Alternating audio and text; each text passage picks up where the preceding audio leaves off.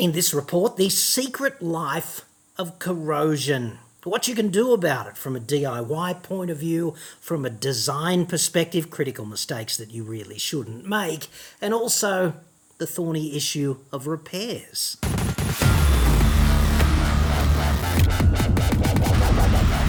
I'm John Cadogan from AutoExpert.com.au and I don't rust, but I get new cars cheap.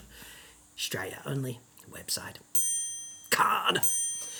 Now, if all corrosion ever did was consume caravans and return them to their raw material state of being, you know, bauxite and iron oxide, I think we'd all be sitting here going, that's zero porter hovels out there gumming up the friggin' highway. I'm all for it.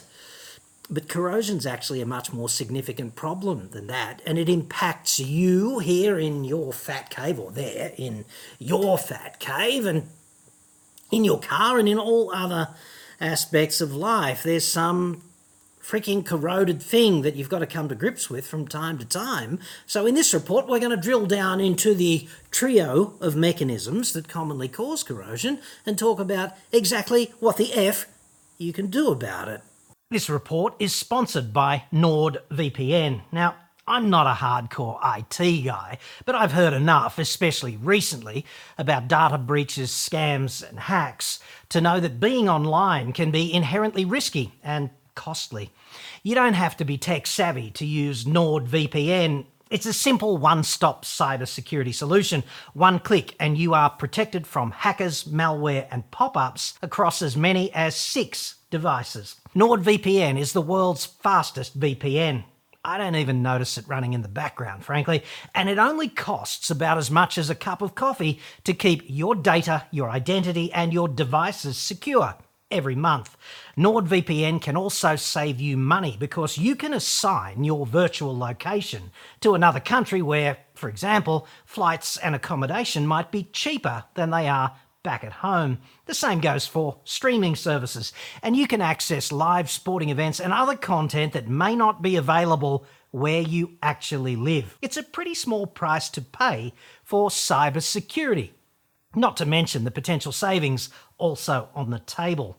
Go to nordvpn.com slash AEJC to get a huge discount off your plan plus four months free. Totally risk-free with Nord's 30-day money-back guarantee. That's nordvpn.com slash AEJC. Link in the description. And thanks to Nord for sponsoring this episode. This episode is inspired entirely by you. And by you, I mean someone like you, except they own a caravan. But let us not judge them too harshly off the bat in relation to that, because it was most probably procured in a moment of weakness, and God knows it hasn't really been an experience devoid of consequences. A lot of so much stress in relation to caravans, in addition to you know, bringing down the value of the neighbourhood. His name's Michael, and he goes my wife and I purchased a 2015 Jayco Starcraft Outback Caravan approximately two years ago, and we are the third owners. Well, Michael, that's going to tell you a little something about just how delighted the first two owners were with their Jayco Starcraft Porter Hovel. Oh, I noticed a short time after the purchase a slight bubble under one of the deck decals on the side of the caravan. It's aluminium clad, not composite. Thank God. No one wants a plastic porter potty on wheels. You know, your effluent deserves to be touring the great Australian F all in an aluminium box, certainly. Well done. The bubble got bigger over time, and I decided to cut into the bubble with a safety blade, thinking it was an air bubble and I'd release the air from under the decal. it just seemed like the right thing to do, probably. A white powder came out. It's like a deleted scene from Narcos Shitsville, isn't it? My powder came out of the cut I'd made, and I understand this to be electrolysis. Almost certainly not. Since then, the bubble has increased in size, plus I have found two other spots where electrolysis is happening. I took the caravan to our local Jayco dealer in Devonport, who said that he had seen it before. He took photos, no apostrophe in photos, Michael and said he'd contact Jayco for a solution and he'd get back to me after two weeks. I returned to the dealer and said it had no response from Jayco. Bastards. I contacted Jayco in Victoria, who said I should get in touch with my local dealer or my Jayco state distributor in Hobart. I did contact Jayco Hobart and made an appointment to have them inspect the caravan. Yes. So we hauled the caravan down to Hobart and had Jayco inspect the electrolysis, which is probably almost certainly not electrolysis, but hey. He said he'd never seen it before, and here I cry bullshit. He suggested that the caravan was well out of warranty and that I should probably make an insurance claim. My insurance company states in my policy they don't cover rust, which is what I'm assuming they call it to try to get out of paying for the repair. Uh, double that, bastards. To rectify the problem, the whole side of the caravan will have to be removed, find the cause of the electrolysis, fix that, then reclad the side of the caravan with new aluminium and decals, which will run into many thousands of dollars. So I'm writing to you to seek your opinion. Regards, Michael. What I would do Michael, is I'd take my caravan to the ocean and turn it into an artificial reef, thereby just improving the, the road system in Australia incrementally so. But if you really do want to deal with it, we should drill down into the whole issue of corrosion because there are three mechanisms for corrosion. There's just straight old oxidation, which you see all the time, and then there's galvanic corrosion, which is a feature of two different metals in contact with each other in a humid, damp, sort of pornographic environment. And then there's electrolysis, which basically needs a source of electricity. And the beard strokers in the fora, I note, are very keen to call galvanic corrosion electrolysis when in fact the corrosion that you generally see in aluminium in automotive applications is almost exclusively galvanic. So let's drill down into all of that, shall we? I will try ever so slightly to lose as few viewers as possible due to eruption of blood from the ears in relation to all of this. Now, oxidation. SDS chisel point tool thinger, okay? This is oxidizing. It's been sitting on the floor of the fat cave for a couple of years now. It's quite humid in here, particularly in summer, and basically atmospheric oxygen is just getting into the steel and causing orange rust, which you see everywhere on exposed bits of low carbon structural steel that is not painted or treated in some other way. This is the most common kind of oxidation, right?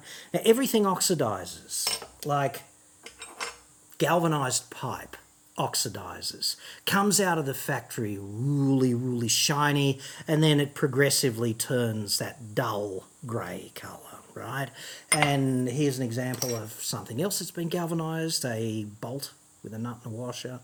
It's even grayer, so it's got even more oxide on it, and you know, you get bolts in all kinds of flavours. Galvanized bolts, very common, okay? So the black's just paint I was using as a I was using it as a standoff for some spray painting the other day. So anyway, the thing about galvanization, right, from the point of view of oxides, the thing that makes this oxide different to this oxide, for example, is that this oxide remains porous on the steel, whereas this oxide creates a coating that's impervious to things like water and atmospheric oxygen. So not only is the galvanization protecting the steel, but the oxide on the outside of the galvanization is protecting the zinc by virtue of it being sort of impervious to the slings and arrows of water and air, basically. And you see the same thing on aluminium, which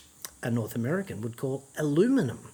There's a really thin layer of oxide forms on aluminium and turns it a grey colour, and basically that just is impervious to more air and water, and it stops the aluminium corroding very much more. And this is probably a few thousand atoms thick, meaning very thin in the context of millimetres and thousandths of an inch and microns and things of that nature. It's a really thin coating, but it prevents air and water from getting to the underlying metal.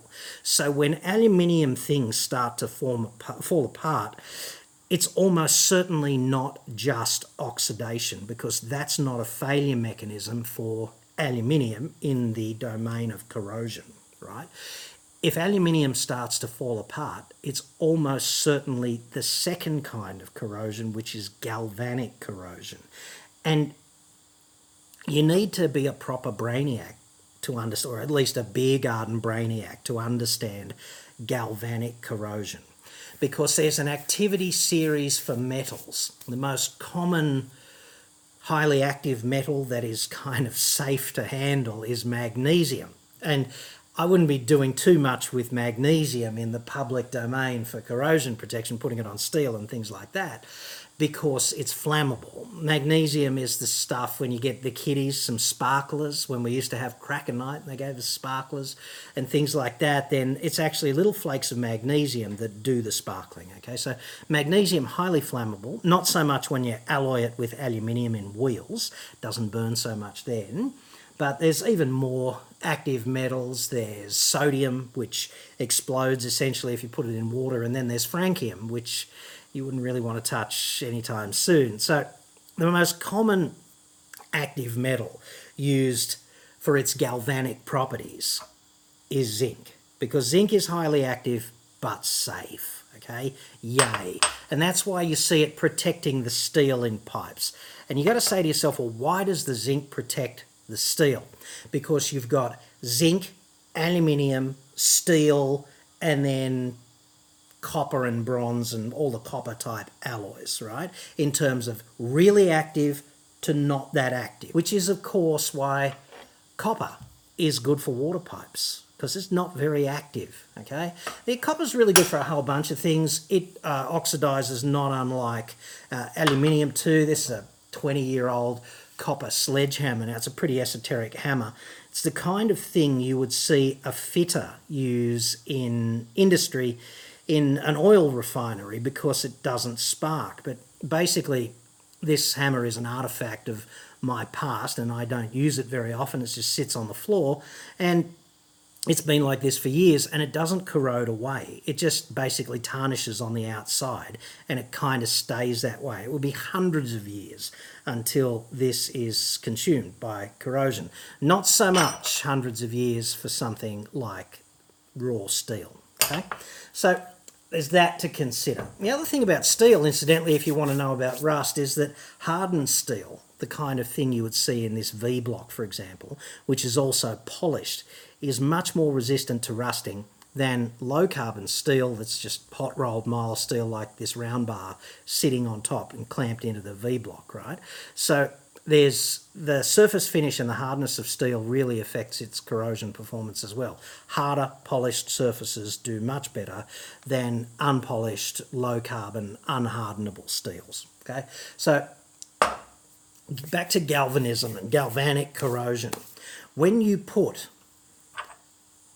an active metal in close contact with a less active metal like steel, so this is zinc on the outside of a steel bolt. And what happens here, apart from the zinc being not unlike paint in that it coats the surface and prevents oxygen and water from getting to the steel, there's also an electrochemical reaction that is not electrolysis between the zinc and the steel. And effectively, what happens is the zinc sacrifices itself to protect the steel because the zinc is more active than the steel. And the same thing would happen if you coated steel with aluminium or zinc and aluminium on top of steel, which is why every second metal roof in the country is coated with zinc. Right? It's the zinc and the aluminium on top of steel. Steel provides the structural performance, the zinc and the aluminium provide the corrosion resistance to the steel by sacrificing themselves over time so that the steel may live. And this is why you can get a really thin sheet of steel that's durable for three or four decades in a corrosive, harsh exterior environment, right? It's also painted, which obviously helps.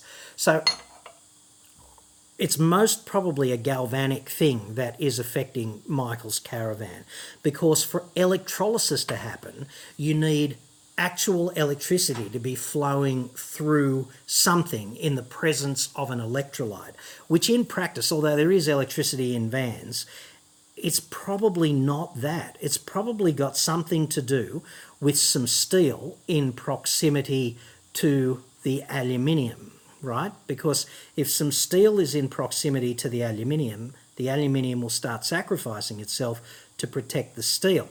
And interestingly enough, you see galvanic reactions everywhere. Like this is a welding table. Basically, I use it for fit up and I can weld bits to it and break them off and grind it flat again. And when it gets covered in BBs, I can grind it off. But it's just structural grade mild steel, right? It's a few 250 channels stacked up, okay? And obviously, what I've got here, if I can just get it out, is a welding earth clamp, right? And you can see in there that the earth clamp is copper, yeah? And what happens is, because copper is not very active at all, and if I leave this clamp clamped onto the table over there for five or six weeks or something, the table will inevitably start to flash rust. And where it flash rusts the most is near the copper because the steel is more active than the copper, and therefore the steel starts sacrificing itself to protect the copper. And that's why the flash rusting on the table is at its most severe right near the clamp because of this galvanic reaction. So if you notice some specific localized rust in your caravan or your boat or anything else that is just made of aluminium, then you should look for the presence of a less active metal in proximity, which would most probably be steel. And while we're talking about this, this galvanic reaction, here's how this can bite you on the ass in unexpected ways. Okay, let's say you're in your fat cave and you've got a couple of bits of sheet steel and you want to make something, and you decide to pop rivet it to, together. And because you're a cheap ass like me, you don't want to go and buy anything new. You just want to dodgy it up from the stuff that you've accumulated around you, okay, which is fair enough. And you'd see some aluminium pop rivets, right? So that's the last thing you should think is a good idea because if you put a small amount of active metal like aluminium together with a large amount of relatively less active metal like sheet steel, then the aluminium is going to sacrifice itself. Okay, and that means your rivets are going to fall apart quickly just by virtue of their close contact with steel and the galvanic reaction between them. And your design is going to fall apart and fail to be anything like as durable as you had hoped. Here's another couple of ways that galvanic cor- uh, corrosion really does impact on you in your fat cave. Like if you're pulling something apart that, like a piece of yard equipment, let's say you've got the engine for a lawnmower or brush cutter, chainsaw, whatever, and let's say it's got a cast iron bore and an aluminium head, like a cast aluminium head. The cast aluminium head is going to be held onto the bore by steel bolts, and therefore that cast aluminium is going to be in close contact with a fair bit of steel, which over 20 years means that the more active metal, the aluminium, is going to sacrifice itself, which is why it's really common to break the cast aluminium components on engines that have been in service for decades because the aluminium has been progressively sacrificing itself while it's been in contact with the steel. And the other thing you'll notice is not all that much corrosion of the steel. Okay, you might notice a bit of corrosion on the exhaust because it gets ridiculously hot and that increases the excitation of the metal that's in contact with oxygen in the atmosphere and makes this kind of corrosion go through the roof. But for everything else, just the actual block itself or a cylinder sleeve and things of that nature, when you've got an aluminium head, by definition, the aluminium is going to protect the steel okay, and the bolts holding the head to the block are going to be in close contact. So if you are going to design something, let's say, that's going to have aluminium and steel components, you really do have to try to keep them apart. That has to be part of the underlying intrinsic design brief. Otherwise, you're going to get this white powdery type corrosion in the aluminium that Michael has experienced in his caravan. But just to round off Michael's problem, okay? Seven year old Chitois, and it's got three little holes in it flowing from some kind of most probably galvanic corrosion. What do you do? I'd suggest that what you do is you just deal with it by superficial. It's a superficial problem, so you give it a superficial solution. You get a little cup wire brush on an electric drill, and you polish it out, and then you get a bit of bondo and you slap it over that. And if you need something to support it from behind, you just get another little bit of aluminium sheet metal, just cut it out of a drink can, and epoxy it to the back as a support. Bondo over the top, sand it flat, give it the spray treatment, Bob's your mother's brother because the cladding is not structural and these holes sound pretty small. So instead of spending thousands of dollars and cursing your insurance company to the end of time, then just give it a superficial repair because it's taken seven years to get to this point, right? It might take another three or four years for another three or four holes to materialize and just deal with it exactly the same way and just say we live in a universe that's subject to the second law of thermodynamics and therefore nothing lasts forever and I'm going to just deal with these little shitty incremental problems along the way rather than making it bigger than Ben Hur. I see a lot of the beard stroking, chitois owning fraternity obsessing about minutiae like this, when in my view, what they should be doing instead is just doing what I do, which is when confronted with problems of this nature, I just think about boobies. Because you can be just as obsessed and it's more pleasant. Right? It's going to take you 15 minutes with the Bondo to deal with this, and then it will all go away for a few years. And when it comes back, as it inevitably will, you just deal with it again. But I would further suggest that I get the impression that the caravan industry in Australia is the wild, wild west of bad practices and even worse support. And it would not surprise me at all if in an infinity of design and construction corners were being cut, opening the door to these galvanic reactions in those chitoirs up and down the highway, because it costs money to get the insulating tape in between the two dissimilar metals, and you really do need to engage in a higher caliber of training for the people who are putting these vans together if you if you want to stamp out galvanic corrosion because it's kind of a big deal. But this has been sitting on the wall ever since I stopped rock climbing about I don't know 20 years ago or something and here's how much it's oxidized just by virtue of being in contact with the atmosphere. The oxidation factor is bugger all. Okay, so to make aluminium rot away, you really do need to open the door to galvanic action. And if you do that, then you've really got to deal with it in some way. If it's only superficial, you just say, hey, slings and arrows, whatever. But you will find if you pull apart yard machinery and things of that nature that the older it is, the longer it's been in service, the harsher the environment, the more water it's been exposed to. When you unbolt these things, it's really likely that the cast aluminium is going to start behaving as if it's made of really crumbly cheese and just fail as you start to disassemble it. And there's not a great deal you can do about that because even though its shape hasn't changed, the actual amount of aluminium in there is much, much less, and it literally is a shadow of its former self.